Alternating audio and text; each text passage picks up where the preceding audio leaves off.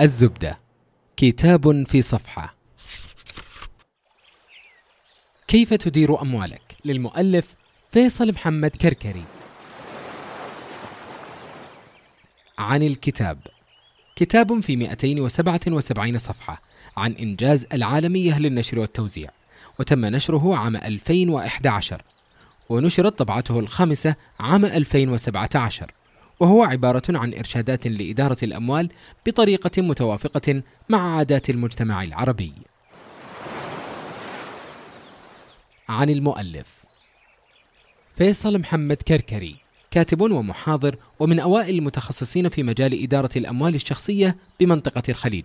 له العديد من المؤلفات والمقالات في هذا المجال، وهو خريج جامعة الكويت كلية التجارة تخصص المحاسبة والمراجعة.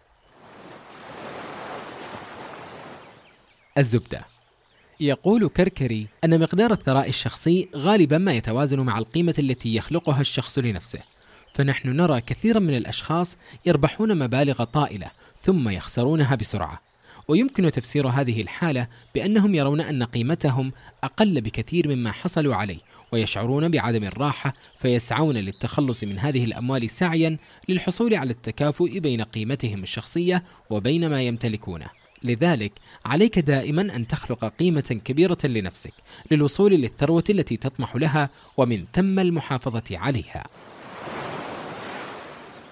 كما يقول أن إدارة الأموال الشخصية هي عبارة عن إدارة مصادرك المالية لمقابلة احتياجاتك ومن ثم تحقيق أهدافك وأركانها الأربعة هي الدخل وهو كل ما تجنيه إما من عملك أو من استثماراتك والمصاريف وهي كل ما تنفقه. والأصول وهي كل ما تمتلكه والالتزامات وهي كل ديونك. ولتدير أموالك وتصل لمرحلة الثراء تحتاج أن تمر على خمسة مراحل. هي التهيئة النفسية ثم تقييم وضعك المالي ثم وضع الأهداف المالية والتخطيط لها ثم مرحلة الادخار وأخيرا الاستثمار لتنمية ما تم ادخاره. الخطوة الأولى. الخطوة الأولى للثراء هي أن تهيئ نفسك له. وذلك بأن لا تخشى الفشل ولا تلقي بالملامة في وضعك المالي على ظروفك الحالية وأن تتعلم من الأغنياء عاداتهم وكيف يفكرون. ومن أهم العادات التي يشتركون فيها أنهم يهتمون بقيمة ما يشترون ويعيشون بأقل مما يجنون. ولا تهمهم المظاهر بقدر ما يهمهم استقرارهم المالي ولا يتقبلون دعما ماليا من آبائهم ويحرصون على استقلالية أبنائهم ويستغلون الفرص ويعملون في مهن تناسبهم. الخطوة الثانية.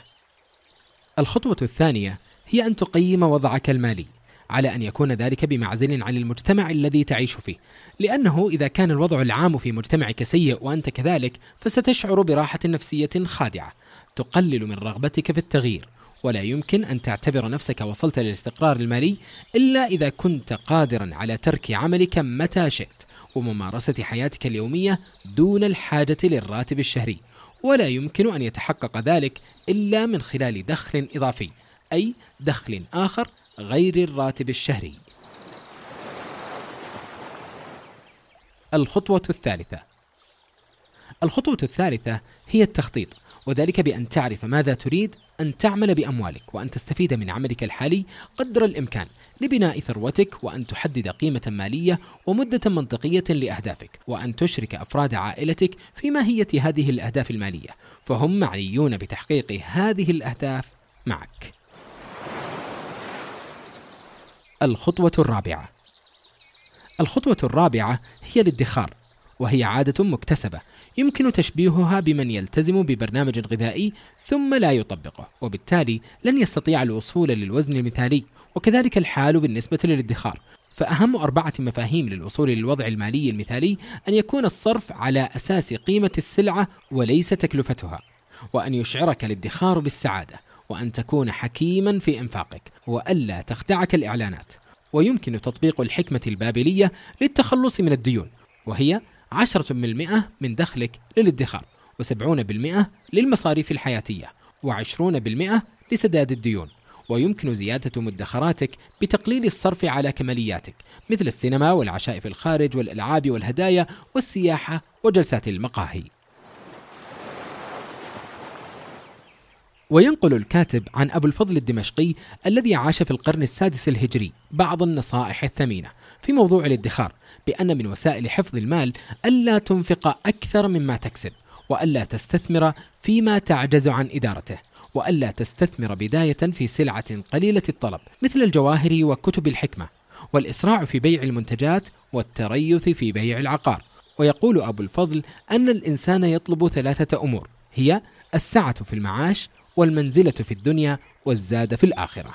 أما أسباب الحصول عليها فهي أربعة اكتساب المال من وجوهه المعروفة وحسن القيام عليه وإنفاقه فيما يرضي الأهل والإخوان وما يعود عليه في الآخرة نفعه. الخطوة الخامسة الخطوة الخامسة والأخيرة هي الاستثمار وذلك بتحديد الهدف منه ثم اختيار نوعيته من حيث المدة ومعدل المخاطرة. وأشهر نصيحة استثمارية هي لا تضع كل البيض في سلة واحدة. ومن أهم أدوات الاستثمار حسابات التوفير حيث يمكنك الحصول على رأس مالك من البنك في أي وقت. والودائع الاستثمارية حيث تكون ملزما بمدة استثمار محددة. والأسهم وتقسم لثلاثة أصناف أسهم الدخل التي تدر عوائد وأسهم القيمة التي تباع حاليا بأقل من قيمتها وأسهم النمو التي يتوقع نموها بصورة أكبر من مثيلاتها. والسندات ويقابلها الصكوك في الاستثمار الإسلامي بحيث تشتري ديون البنك بنسبة من الفوائد. ثم الاستثمار في العقار وأخيرا الاستثمار في الملكيات الخاصة أي المساهمة في شركات لم تطرح في سوق المال على أمل بيعها مستقبلا بأرباح عالية.